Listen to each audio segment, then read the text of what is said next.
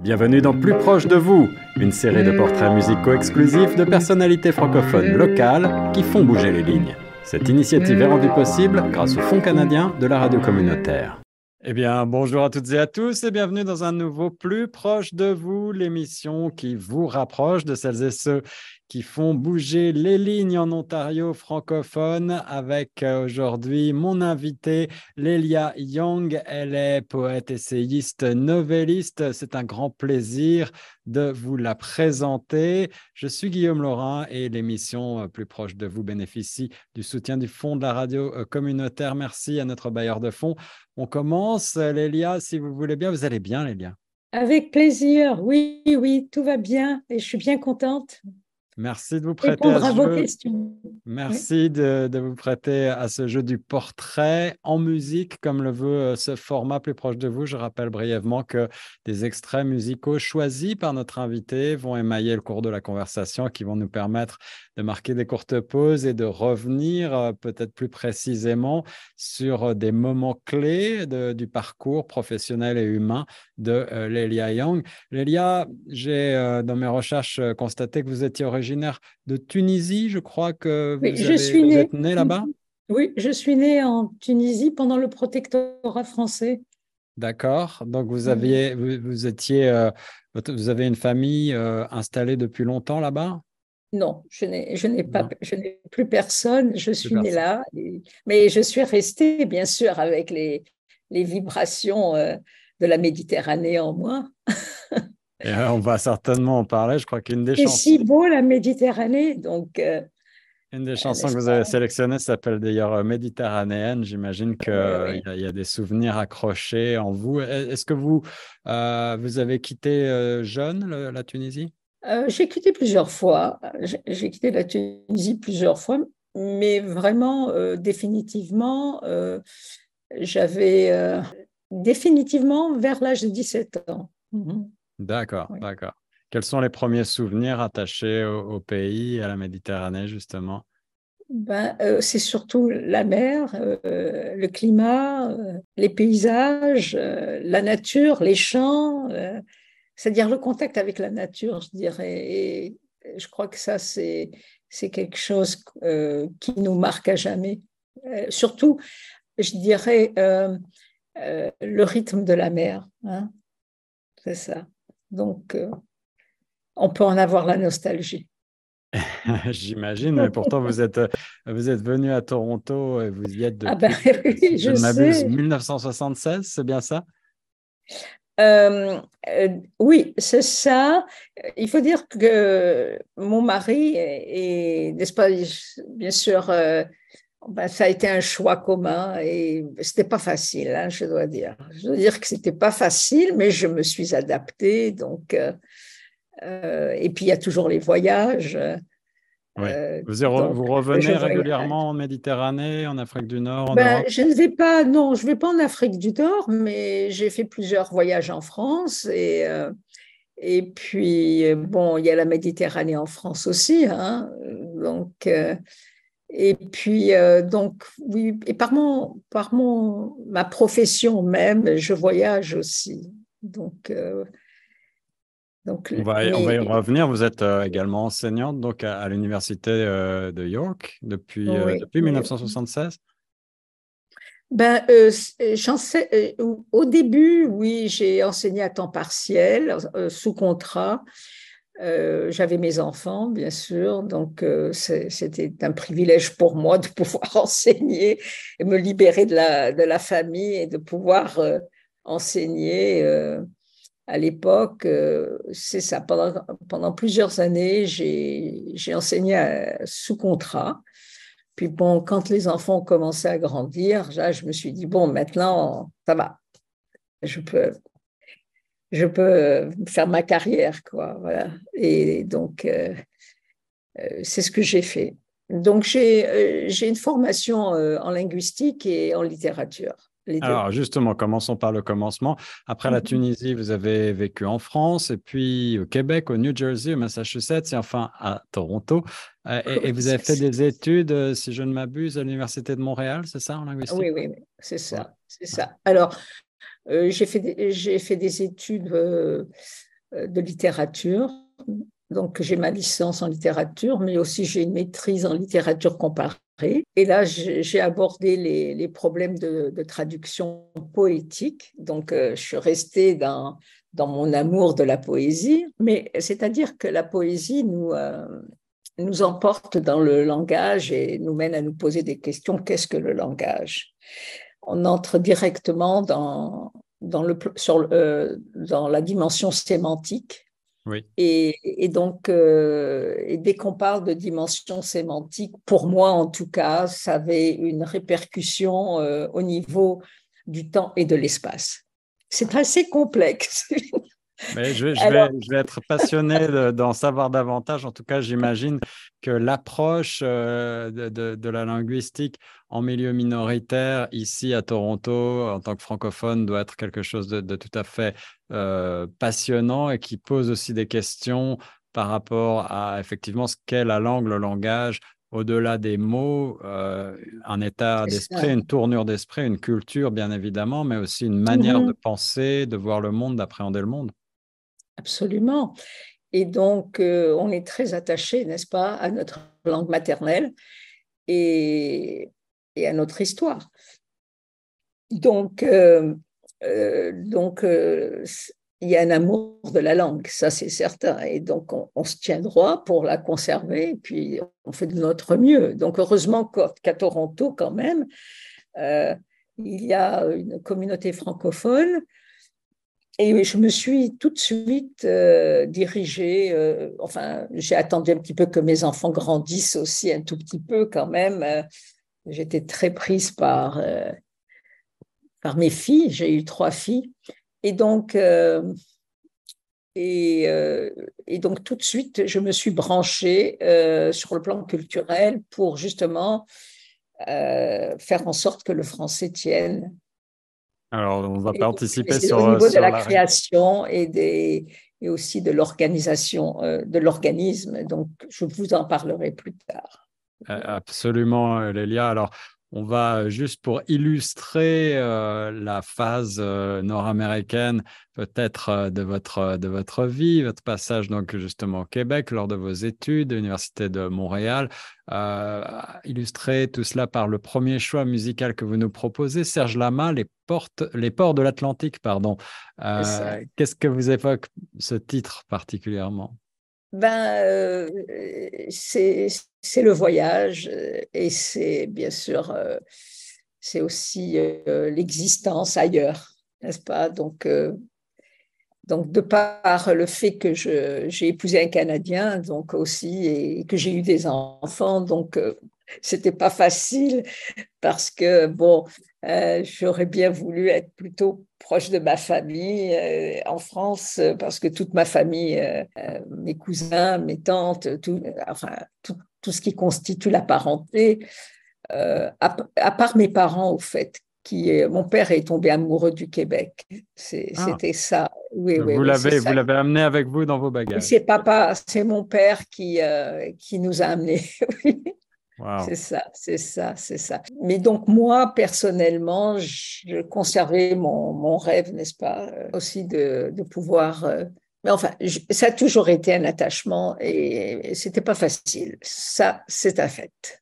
On va parler euh, des rêves, et des rêves de jeunesse et euh, du déracinement nécessairement euh, pour tout nouvel immigrant que beaucoup de nos auditeurs connaissent également. Lélia Young, premier choix musical avec Serge Lama et Les Ports de l'Atlantique. Un bref extrait tout de suite. Sur Blancheur de brume comme une plume, telle est l'écume qui m'emporte au loin. Quand l'aube danse en discordance à la cadence de cet air marin.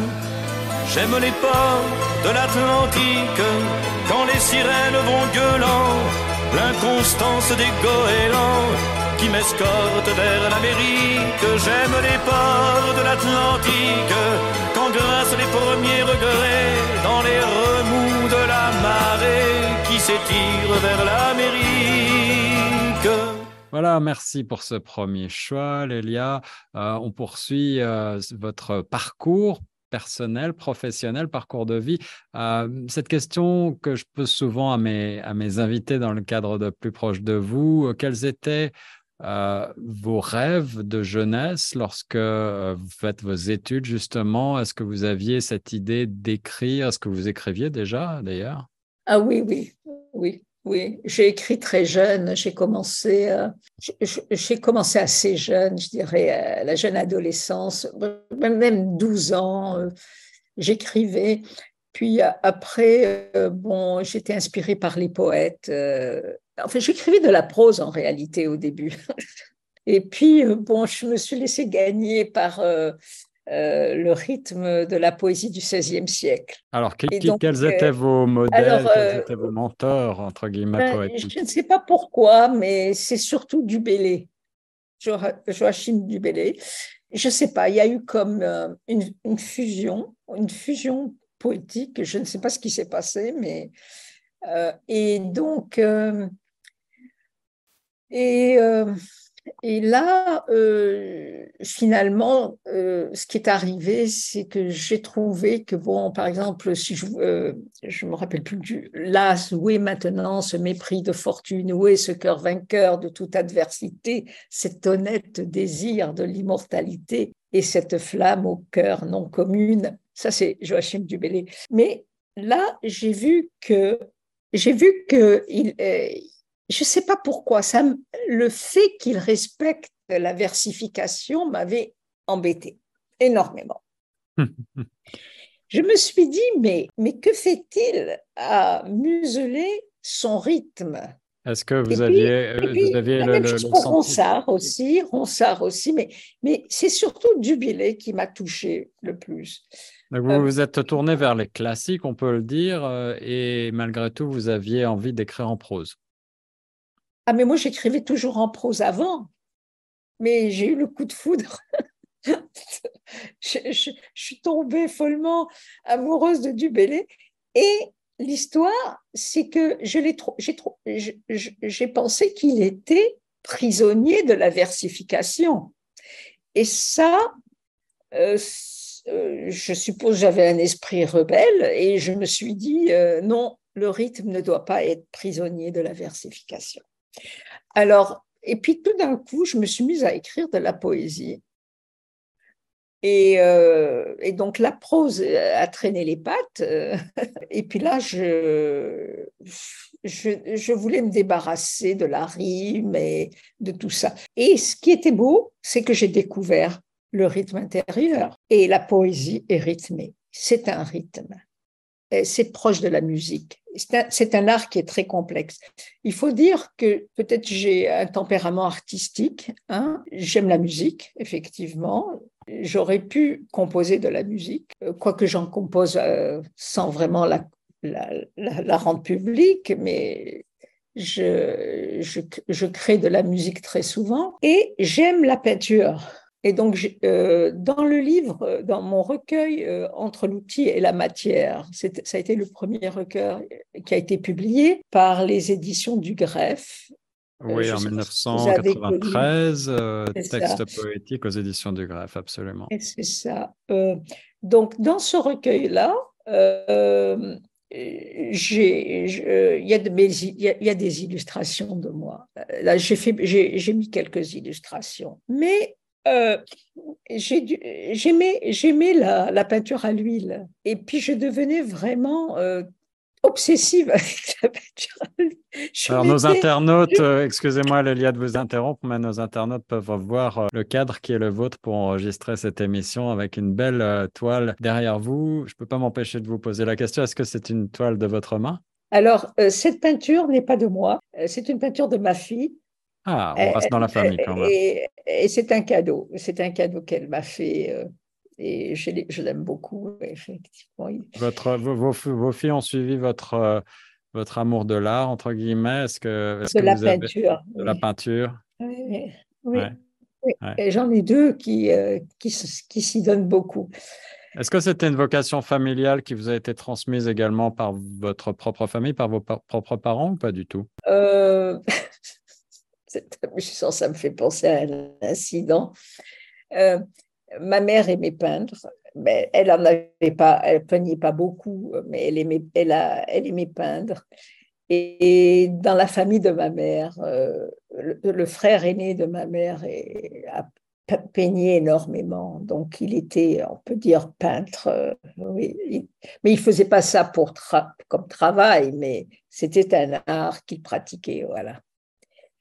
Oui, c'est peut-être dans la famille, mais, euh, mais c'est une sensibilité, n'est-ce pas? Mais j'ai abandonné la peinture. je, je n'aime pas dire abandonner, vraiment, j'ai les mise de côté parce que bah, ça me prenait trop de temps et puis je faisais trop de choses. Je ne pouvais pas m'adonner complètement à, la peinture. Euh, et puis, il fallait que je retouche tout le temps, tout le temps. Et vraiment, euh, mais je me suis donné au dessin, alors juste aux lignes. Et alors ça me satisfaisait. Et euh, bon, mais c'est d'ailleurs dernièrement, je suis allée m'acheter des, des, euh, euh, des planches, des trucs. Je me suis dit, je vais m'y remettre euh, à la peinture à l'huile. Si j'ai bien compris, on peut voir en tout cas certains de vos dessins dans votre premier ouvrage entre l'outil et la matière, 1993 aux éditions du Greffe. pour revenir à, ce dont on parlait tout à l'heure avec le rythme des mots et, la frontière qui peut parfois être un petit peu ténue pour nos auditeurs qui connaissent mal la poésie, entre poésie et chanson, justement. Est-ce que vous considérez, vous avez parlé de votre amour également pour la musique, est-ce que mmh, vous mmh considérez que la chanson est, au même titre euh, que, certains que certaines poésies est sur le même plan d'égalité, j'allais dire, ou est-ce que ah, c'est quelque chose de très différent dans votre, à, votre, à vos yeux? Ça, c'est une question intéressante. Euh, ok, la musique, n'est-ce pas euh, C'est pas la chanson, n'est-ce pas? La musique, euh, bon, on peut, on peut la, on peut l'habiller et en faire une chanson, et c'est-à-dire en faire. mais, mais, mais je, je je rapprocherai la musique de la création musicale qui est qui est complexe et qui est, et, qui est rythmé et, qui est, euh, et, comment je pourrais dire, qui a des crescendo et qui a, enfin, il y a, il y a vraiment énormément de vibrations dans la création musicale elle-même. Et personnellement, euh, quand j'écris de la poésie, euh, c'est étrange, mais le rythme est là. Il est là et puis il, n'est pas, il n'est pas constant. Il n'y a pas, c'est-à-dire la il n'y a pas de constance, il y a des changements, mais il y a des, des retours. Il y a des retours, n'est-ce pas, au niveau musical. Et au niveau poétique, euh, le poème essaye justement de cerner le rythme, en ce sens que c'est un art très complexe. Et je dirais que l'art poétique est l'art le plus complexe. Parce que j'aime la musique, j'aime le dessin, mais je trouve que la poésie est un alliage. C'est un art qui allie l'image, d'abord la parole, la langue, l'image et le rythme. Et pour y arriver, il faut être il faut être, il faut vraiment euh, il faut vraiment mettre du sien. Je veux dire, c'est pas. Euh, maintenant, on peut dire il y a toutes sortes de poésie. Je veux dire, euh, c'est, il est difficile de, définir la poésie. Donc, euh, la poésie à la base est originale. Tout n'est pas poésie. Il faut que ce que l'on nous montre nous donne une nouvelle perception de la réalité. Il faut qu'il y ait un sens un sens, un message ou un sens, ou une suggestion ou quelque chose de nouveau qui nous soit transmis. On ne peut pas rester passif. C'est pas juste une plainte. C'est vraiment euh, la communication euh, de quelque chose qui, qui est important. Une émotion, euh, quelque chose qui nous transcende. Ouais. Euh, en réalité, en son essence, la poésie est révolutionnaire. Alors, on va, marquer notre, euh, on va marquer notre pause musicale avec le deuxième extrait que vous nous proposez, euh, Lélia Yang, et ensuite on reprendra cette passionnante conversation. Vous avez choisi Chanter la vie, Nana Mouskouri, euh, un titre bah, extrêmement positif qui illustre peut-être en partie ce dont on parlait, la différence qui peut exister entre la poésie et, la chanson, tout simplement.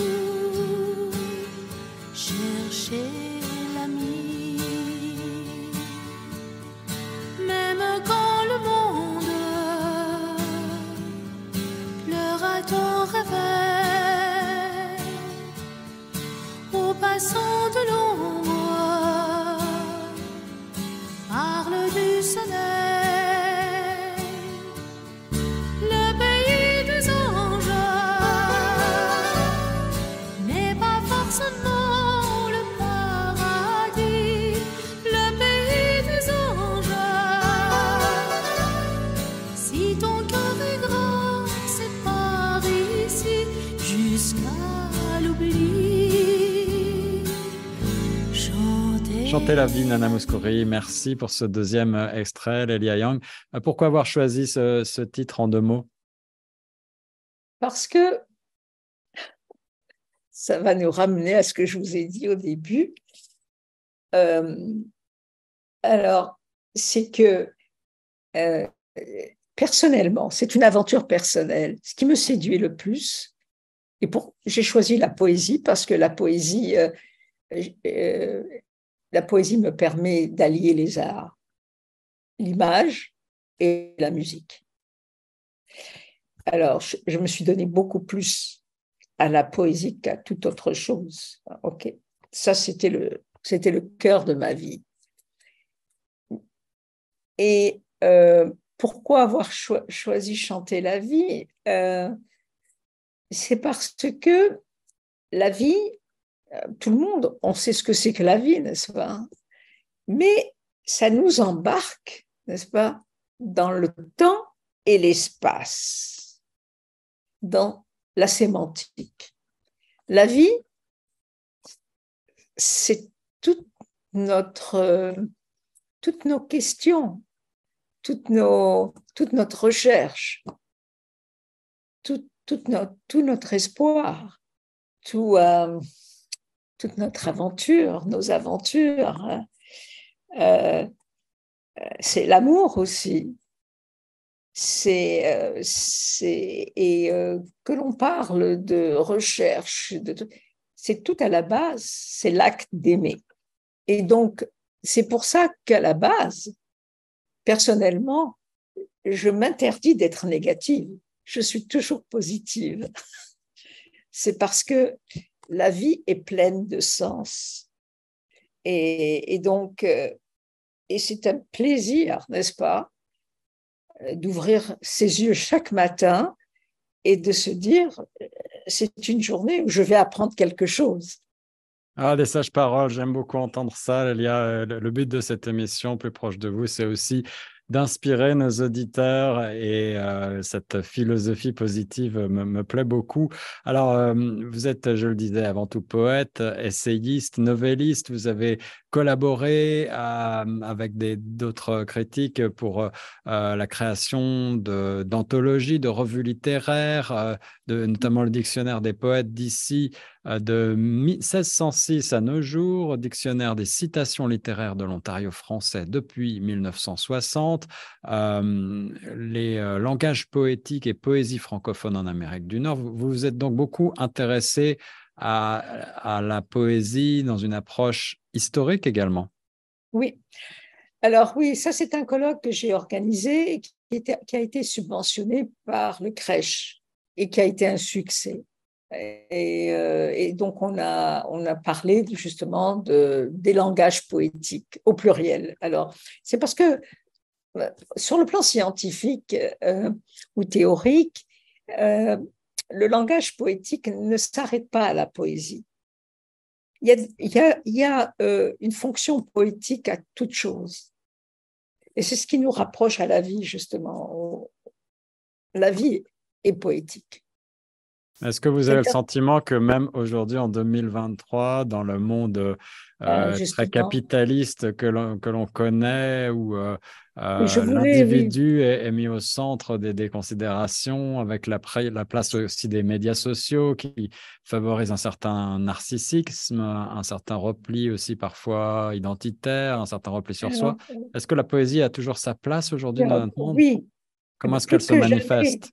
plus que jamais. Comme je vous ai dit, la poésie, comme j'ai dit tout à l'heure, la poésie, en son essence, est révolutionnaire. D'ailleurs, comment s'appelle-t-il euh, ce, ce physicien euh, Aurélien, Aurélien, euh, un physicien français. oui, Aurélien Gaillet. Non, pas Gaillet. Hmm. Aurélien. Euh, j'ai oublié son nom de famille. Et d'ailleurs, il a dit la prochaine révolution sera poétique. Et j'ai trouvé ça très intéressant, en fait. Pourtant, c'est un physicien. Son nom va peut-être me revenir, son, nom de famille. Euh, mais il est assez connu en France. Oui, je pense que s'il s'agit d'Aurélien Barraud, peut-être l'activiste, oui, oui, oui, merci, merci. l'activiste pour le climat notamment. Oui, oui, oui. Et puis donc, euh, je le respecte beaucoup. Euh, euh, et, absolument, vous allez me dire euh, aujourd'hui, au XXIe siècle, dans la, situation tragique dans laquelle nous nous trouvons sur le plan sociopolitique, sur le plan écologique, est-ce que ça ne nous empêche pas d'aimer la vie, ça ne nous empêche pas, au contraire, il faut l'aimer, il faut se tenir debout pour, pour ce que l'on a, peu importe, on, l'a toujours fait, on va continuer à le faire. Certains de, mes, de mes poèmes, excusez-moi, sont dévastateurs. J'ai surtout les, poèmes les plus récents. D'ailleurs, je suis en train de préparer, euh, je suis en train de mettre en forme plusieurs recueils. Et euh, quand vous dites dévastateur, ça veut dire. c'est horrible. Il y a, il y a un abus. On n'abuse pas seulement d'êtres humains, on peut abuser des animaux, on peut abuser des plantes, on peut abuser de, la nature, enfin, je veux dire, euh, de la mer, de, vous vous inspirez, du, vous donc du réel, vous vous inspirez ah, oui, oui, oui, de notre époque pour, euh, pour la poésie. Parce qu'on a, on a parfois, et je, je, je le dis sans aucune condescendance, mais euh, aujourd'hui, les jeunes générations voient parfois les poètes comme des, des personnes qui sont un petit peu, qui se mettent volontairement euh, en dehors, à l'écart de l'actualité du monde, justement, qui prennent peut-être du recul aussi, qui cherchent à prendre du recul, mais euh, qui, peut-être sont, un peu déconnectés de ces, de ces enjeux, de ces problématiques. C'est impossible de l'être. C'est impossible de l'être et je ne comprends pas ça. Euh, peut-être que certains arrivent à, le faire, à se entrer dans une, dans une sorte de, de coquille, mais, mais enfin, si on est un être actif et que l'on participe euh, à sa société, on ne peut pas ne pas le voir. Et donc, euh, euh, c'est grave. Et il faut, il faut se tenir debout face aux abus. Et c'est un, des plus grands abus, parce que en réalité, qu'est-ce que c'est qu'un abus? C'est ben, c'est la destruction de, ce qui est primordial, de ce qui est légitime, euh, euh, et, surtout de l'innocence. Alors quoi de plus innocent qu'un enfant, qu'un animal, qu'un arbre, que la nature? Est-ce qu'elle nous fait du mal? Bon, euh, il y a peut-être des tornades des fois, bon, mais je veux dire, ça fait partie de l'écosystème. Mais, mais pour détruire pour s'enrichir, détruire pour le pouvoir, alors qu'il n'y a pas de pouvoir. Il n'y en a pas. Personne n'a le pouvoir. La seule chose qui existe, c'est le partage et c'est la connaissance. C'est comme ça qu'on avance et c'est par l'entraide des uns des autres. Et c'est une chaîne. Euh, on est, euh, chaque espèce animale euh, nous permet de vivre. On est, on est tous là à s'entraider vraiment. Et bon, je ne sais pas où ils sont allés chercher la, que l'être humain est, spécial. On est différent, mais est-ce que on est spécial jusqu'au point de, de, détruire? Non, personne. On ne peut pas devenir spécial par la destruction. Ça n'a pas, ça pas de sens, cette affaire-là. Alors pour boucler la boucle sur, ce, sur cette discussion-là, euh, Lélia, est-ce que vous avez le sentiment que la poésie, justement, peut être mieux que euh, la politique ou, ou, d'autres euh, discours, peut nous faire ouvrir les yeux avec des, des mots, une approche différente sur ces grands enjeux qui sont les nôtres, ceux de l'ensemble de l'humanité aujourd'hui? Selon moi, oui. J'écris pour, pour communiquer, pour éveiller, pour, pour m'exprimer, donner mon point de vue, pour, euh, mais je ne peux pas le faire de manière déconnectée. Je ne le fais que qu'en lien, qu'en relation avec la nature, avec l'autre, avec l'être humain, avec l'animal, avec le cosmos, avec l'univers, si vous voulez. Mais on ne peut pas se déconnecter. Et une fois qu'on va comprendre qu'il n'y a pas d'argent à faire, qu'il n'y a pas de pouvoir à, obtenir en détruisant, on aura fait un grand pas. Troisième extrait musical pour marquer une courte pause, Lélia. Vous nous proposez de réécouter quelques notes de Jodassin, si tu n'existais pas. Euh, quelques, quelques mots pour, euh, pour Jodassin. Je crois que vous êtes, euh, vous êtes fan. oui, comme je vous ai dit avant notre interview, je pensais à l'été indien aussi. Oui. tout simplement, c'est que Jodassin est, est, un grand poète et et puis, et aussi, donc, c'est un, c'est un homme où ses chansons nous traduisent son amour aussi. Donc, euh, si tu n'existais pas, comment pourrais-je exister, n'est-ce pas? Donc, c'est la, c'est la leçon de base euh, de sa, de sa chanson, finalement. Une vraie chanson d'amour. Quelques mots, si tu n'existais pas.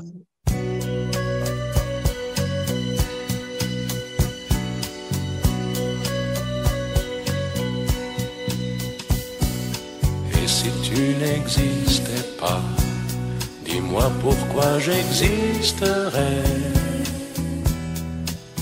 pour traîner dans un monde sans toi, sans espoir et sans regret.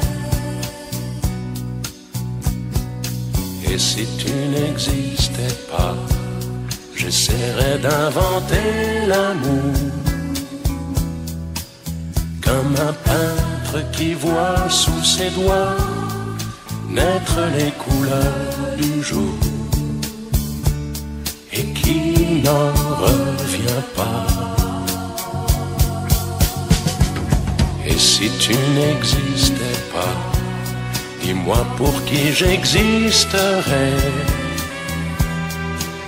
Des passants endormis dans mes bras Merci Lélia. Alors avançons un petit peu dans le temps et, parlons davantage euh, de votre carrière euh, à Toronto, euh, enseignante, je le disais, vous avez collaboré avec de nombreuses maisons d'édition, avec plusieurs journaux littéraires. Je crois que vous avez été directrice même et, rédactrice en chef d'un journal littéraire intitulé Langage et créativité.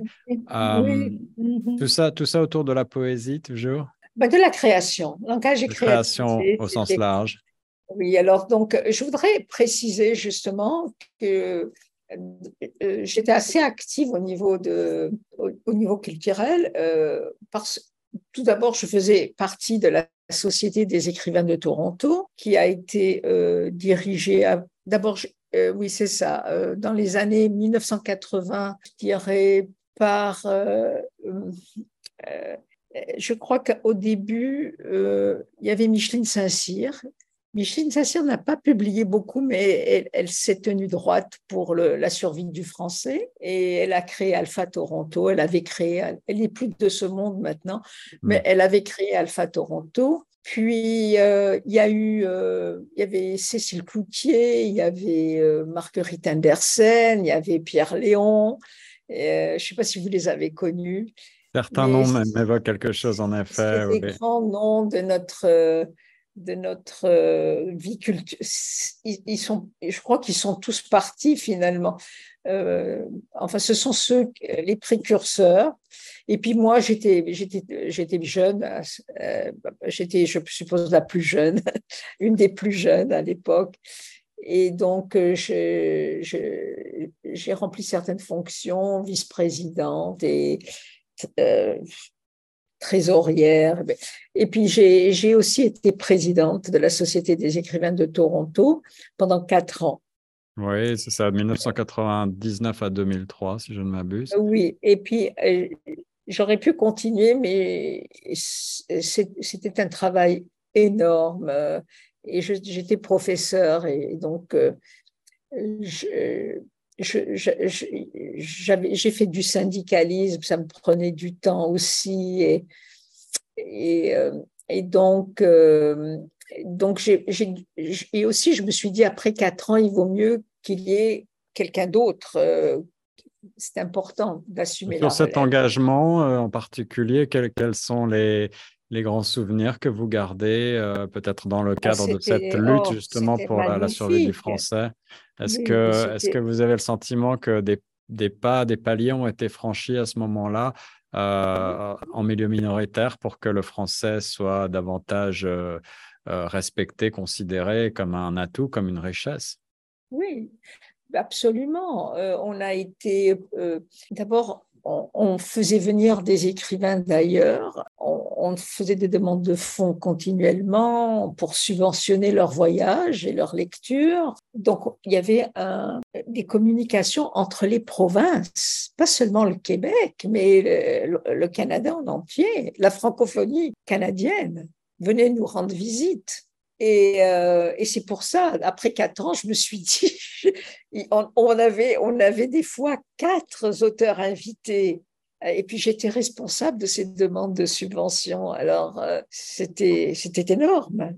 Et euh, et puis euh, aussi, euh, il, faut, il faut comprendre aussi que Christine Dimitriou Van Sanen, euh, je ne sais pas si vous l'avez connue, oui. mais c'est la fondatrice du Salon du Livre de Toronto. Absolument, auquel vous avez d'ailleurs plusieurs fois participé, si je ne m'abuse.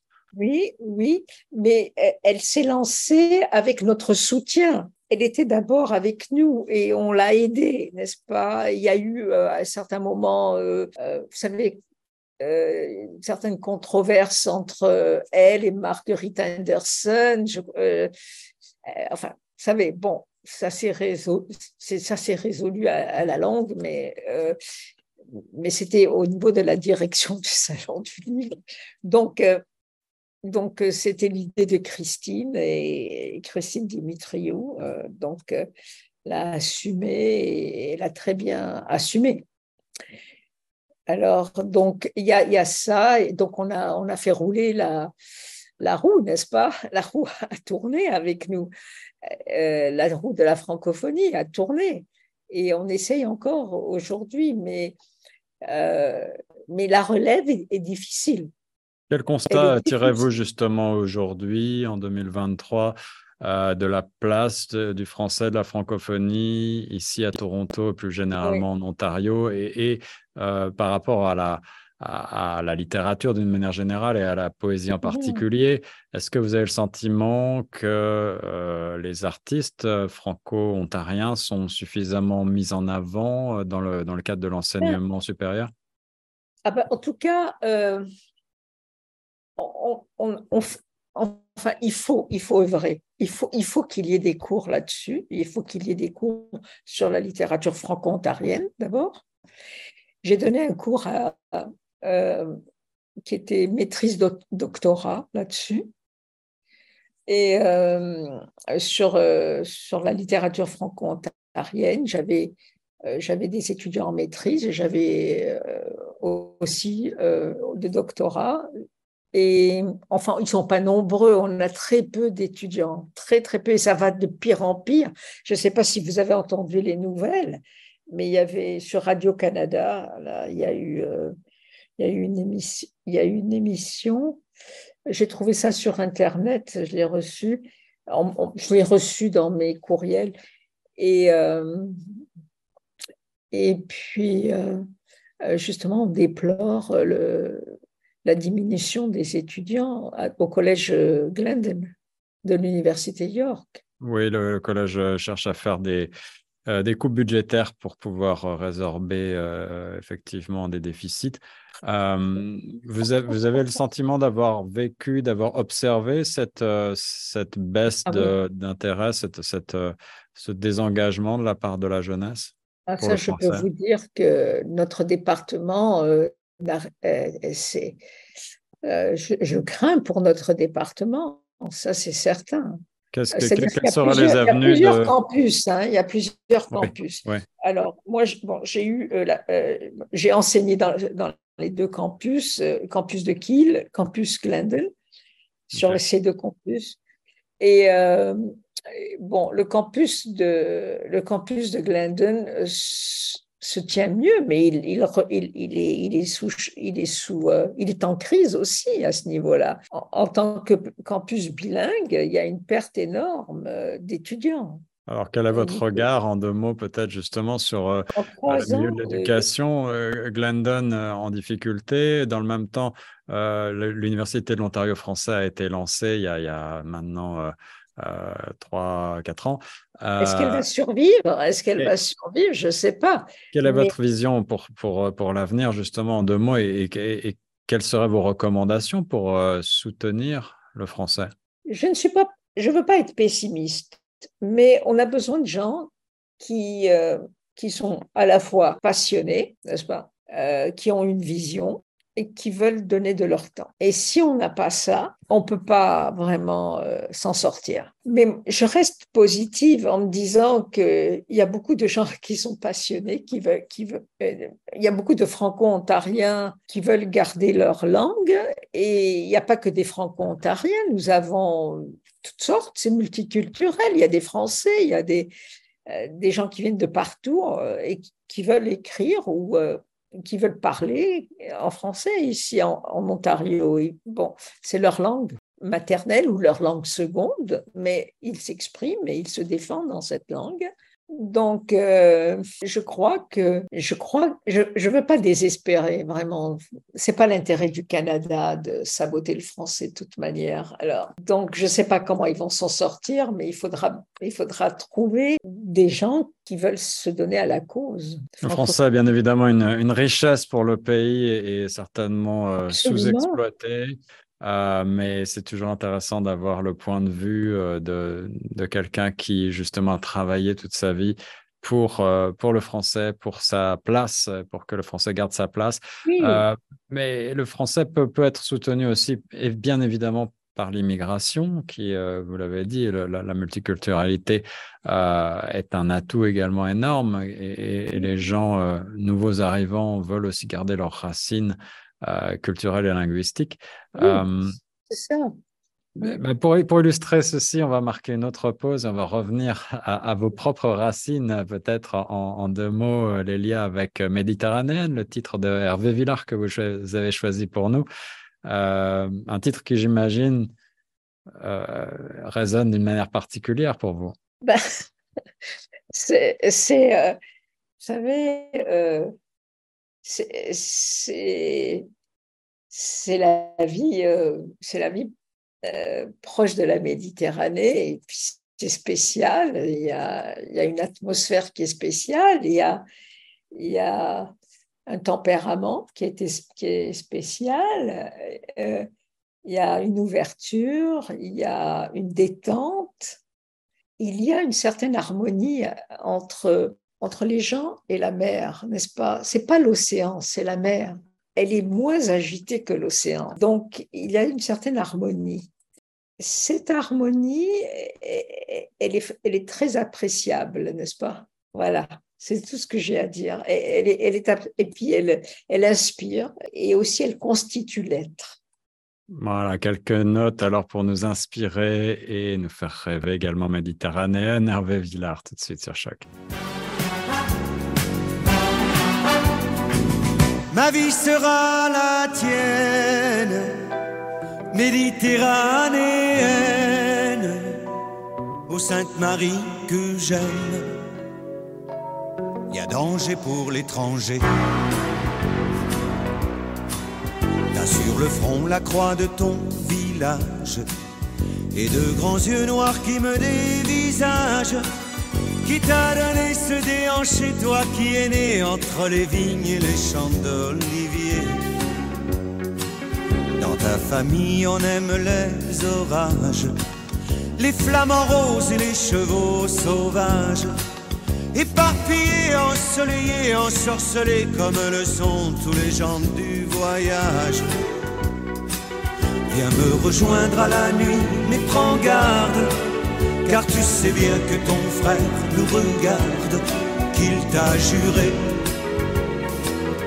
Merci Lélia pour ce nouveau choix musical. On arrive à la dernière partie déjà de notre émission plus proche de vous. Euh, merci de vous prêter à ce jeu euh, du portrait chinois. En quelque sorte, on, on procède par petites touches, mais je pense qu'on arrive à euh, mieux cerner qui vous êtes, votre personnalité, votre travail d'une manière générale. Je le disais, vous avez participé à de nombreux projets.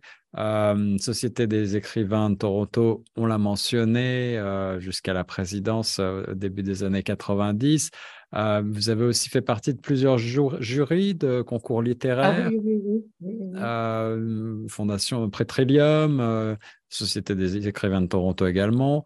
Euh, que- quels sont vos Euh, Le, souvenirs? euh, le prix du gouverneur général aussi, euh, Oui. à, à deux reprises, mais euh, j'ai dû me faire remplacer, enfin, j'ai donné mon opinion pour, la, pour la première partie, mais, mais j'ai dû me faire remplacer par des, il y avait des, euh, des cas d'urgence, il y avait ma mère qui était très très malade et, et donc euh, je devais aller à Montréal et je- ça prenait mon temps, donc euh, j'ai dû laisser tomber.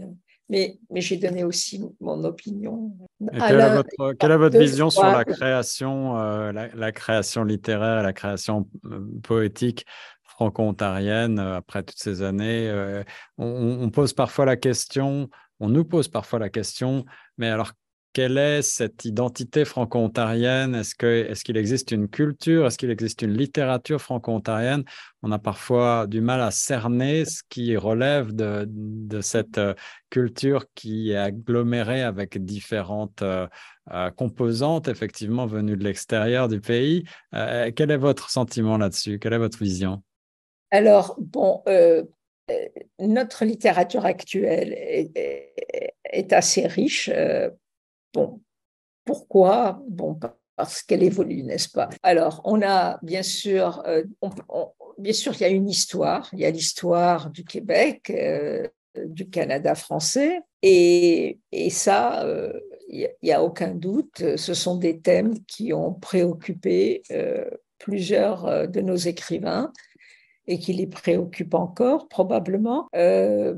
D'ailleurs, comme je vous ai dit, j'ai donné un cours là-dessus, Ouais. euh, sur la littérature franco-ontarienne, et j'ai interviewé, j'ai fait intervenir euh, François Paré, qui a écrit La littérature de l'exiguïté, et qui est très connu ici, et au Québec aussi, et internationalement. je- Et, et donc, euh, et donc, c'est toujours la survie, n'est-ce pas, du français qui, euh, qui, est- et qui préoccupe. Et d'ailleurs, euh, François euh, avait dit, euh, euh, c'est vrai que le Québec est fort, mais le Québec a besoin des communautés à l'extérieur aussi. C'est-à-dire finalement, euh, est-ce euh, qu'il suffit d'avoir une identité québécoise ou d'avoir une, une identité canadienne, française. Est-ce que vous avez le sentiment que cette prise de conscience a eu lieu au Québec que, que Euh, en tout Québec cas, euh, euh, D'après ce, que j'ai compris de mon interaction, ma communication avec euh, François, euh, le Québec aura besoin du Canada français. C'est ce que donc il y a cette crainte, c'est la crainte de la survie, n'est-ce pas? Ce qui est tout à fait normal quand on est minoritaire. Ce qui est tout à fait normal. Mais d'un autre côté, le temps passe, les choses évoluent, notre culture évolue, on est en train d'entrer dans, dans l'ère technologique. Euh, que l'on soit sur un territoire ou pas, de toute manière, on communique tous ensemble. Et, euh, et donc, euh, ce qu'il s'agit de faire, selon moi, c'est peu importe d'où l'on vient, mais si on aime le français, c'est d'écrire en français et de s'exprimer en français. Et j'ai lu, euh, là, je ne sais plus où j'ai mis ça, je voulais garder ce site-là, mais ils sont en, je sais que certaines personnes sont en train de planifier la création d'un quartier francophone. Est-ce que vous avez entendu parler de ça? Oui, oui, oui, c'est une euh, vieille idée qui refait surface et qui, est, qui a été soutenue par plusieurs euh, personnalités politiques, y compris la nouvelle mairesse de, Toronto. Euh, ah donc, on est tous impatients de savoir jusqu'où va être. Je suis impatiente aussi. Le, dossier. Alors, c'est, je crois que ça, c'est très, c'est très important, n'est-ce pas, que l'on ait un quartier où on peut parler français. Et il nous manque ça ici. Est-ce que, c'est réaliste de, de, vouloir agglomérer tous les organismes, toutes les associations, tous les, euh, les francophones, on le sait, sont très dispatchés euh, dans la ville, un petit peu partout, euh, au nord, au sud, à l'est, à l'ouest, y compris dans la banlieue, à Mississauga, Scarborough. Il y, en a un petit peu partout, mais pas dans un quartier en particulier. Comment est-ce qu'on pourrait faire pour les attirer? C'est ça, c'est que nous, nous sommes les seuls à ne pas avoir un quartier.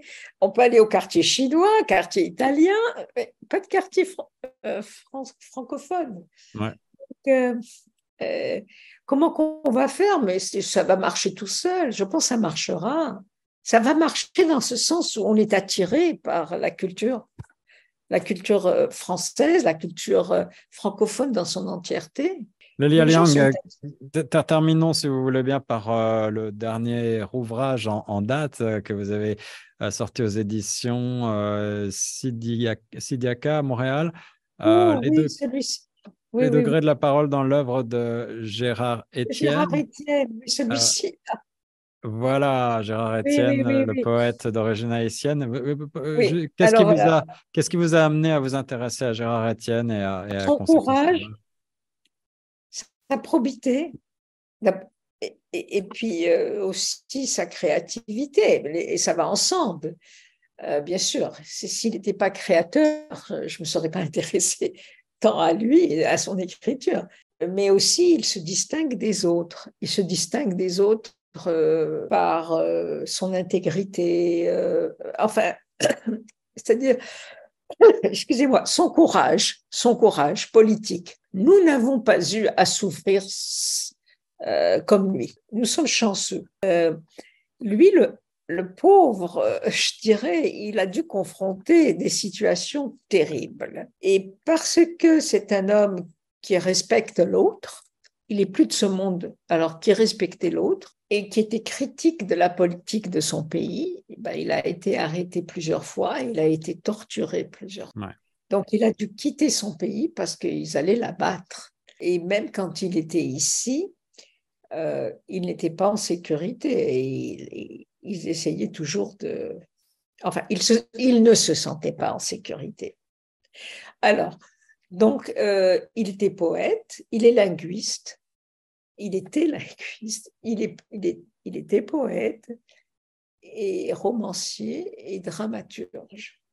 C'était un homme très intelligent et très personnalité inspirante, allez euh, consulter Les degrés de la parole dans l'œuvre de Gérard Etienne aux éditions euh, Sidica Montréal 2022. Terminons, euh, Lélia, par vos travaux actuels et puis pour les auditeurs et les internautes, comment est-ce qu'on peut vous suivre et, et, en savoir plus sur vous? Alors, pour parler de mes publications, bon, je publie aussi des articles, je publie comme des livres euh, qui, qui, ont un bagage intellectuel, euh, c'est-à-dire euh, théorique, scientifique.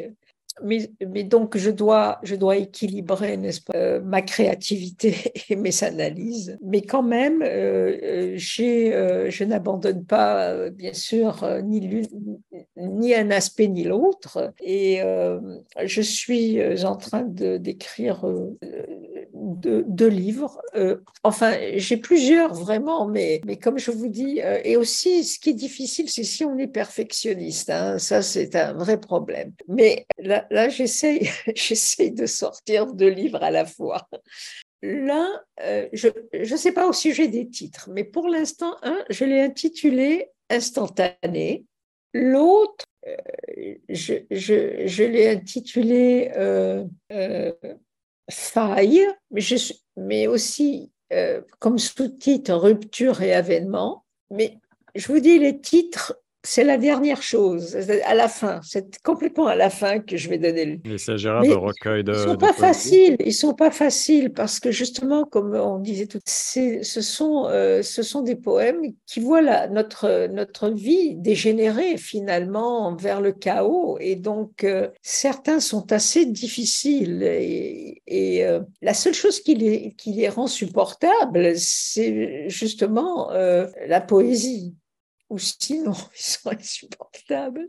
Enfin, il faut pas comme ils sont pas tous comme ça. Alors euh, ils sont ils sont pas tous euh, ils sont pas tous pris par cette euh, cette atmosphère euh, étouffante dans laquelle nous nous euh, nos politiciens actuellement. C'est-à-dire il y a personne qui vraiment euh, est arrivé encore à redresser euh, l'écologie, la crise écologique. Il y a personne. Bon, on en parle. euh, bon, c'est des des, beaux discours, mais est-ce qu'on que- est-ce qu'on fait quelque chose d'important Euh, Juste là, dernièrement, là, on voulait abattre je ne sais pas combien d'arbres. euh, ben, je ne vais pas entrer trop dans les détails, mais j'ai, des amis qui sont assez militants et qui se sont braqués là, hein, et ils sont en train de, de, de défendre euh, cette. Je ne sais pas, il y a toute une partie de l'Ontario là qui est en danger, alors il faudrait qu'on fasse attention. Voilà.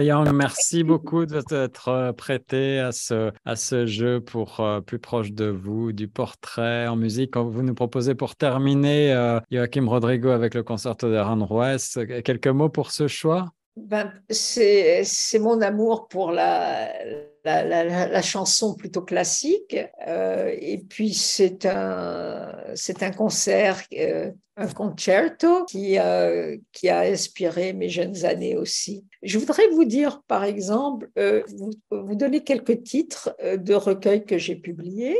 Il y a Entre l'outil et la matière en 1993. Il y a Si loin des cyprès qui a été publié en 1999. Il y a Aquarelle, La paix comme un poème qui a été publié en 2006. Il y a Réverbère qui a été publié en 2007, je crois. Oui, Et 2007 il y a- édition du Marais. Oui. Et il y a J'écris ces mots, euh, celui-ci, qui est une édition bilingue, qui a été, euh, qui, qui a été euh, traduit, enfin les poèmes ont été traduits par Christine Tipper, qui, euh, qui vit en Angleterre et qui a aimé ma poésie. Voilà. Alors donc, on peut trouver ces poèmes-là qui euh, sont publiés par une maison d'édition qui s'appelle Inanna Press et qui est une maison, universi- euh, une maison d'édition universitaire, donc qui est, à qui, qui est située à l'université York. Voilà, dont la base est là. Donc, euh, si jamais quelqu'un veut commander le dernier, j'écris ces mots. Voilà. Voilà, allez euh, chercher la bibliographie complète de Lelia Young. On mettra les liens pertinents sur le site de Choc. Merci beaucoup pour euh, ce nouvel épisode de Plus proche de vous, Lelia Young sur Choc FM 105.1.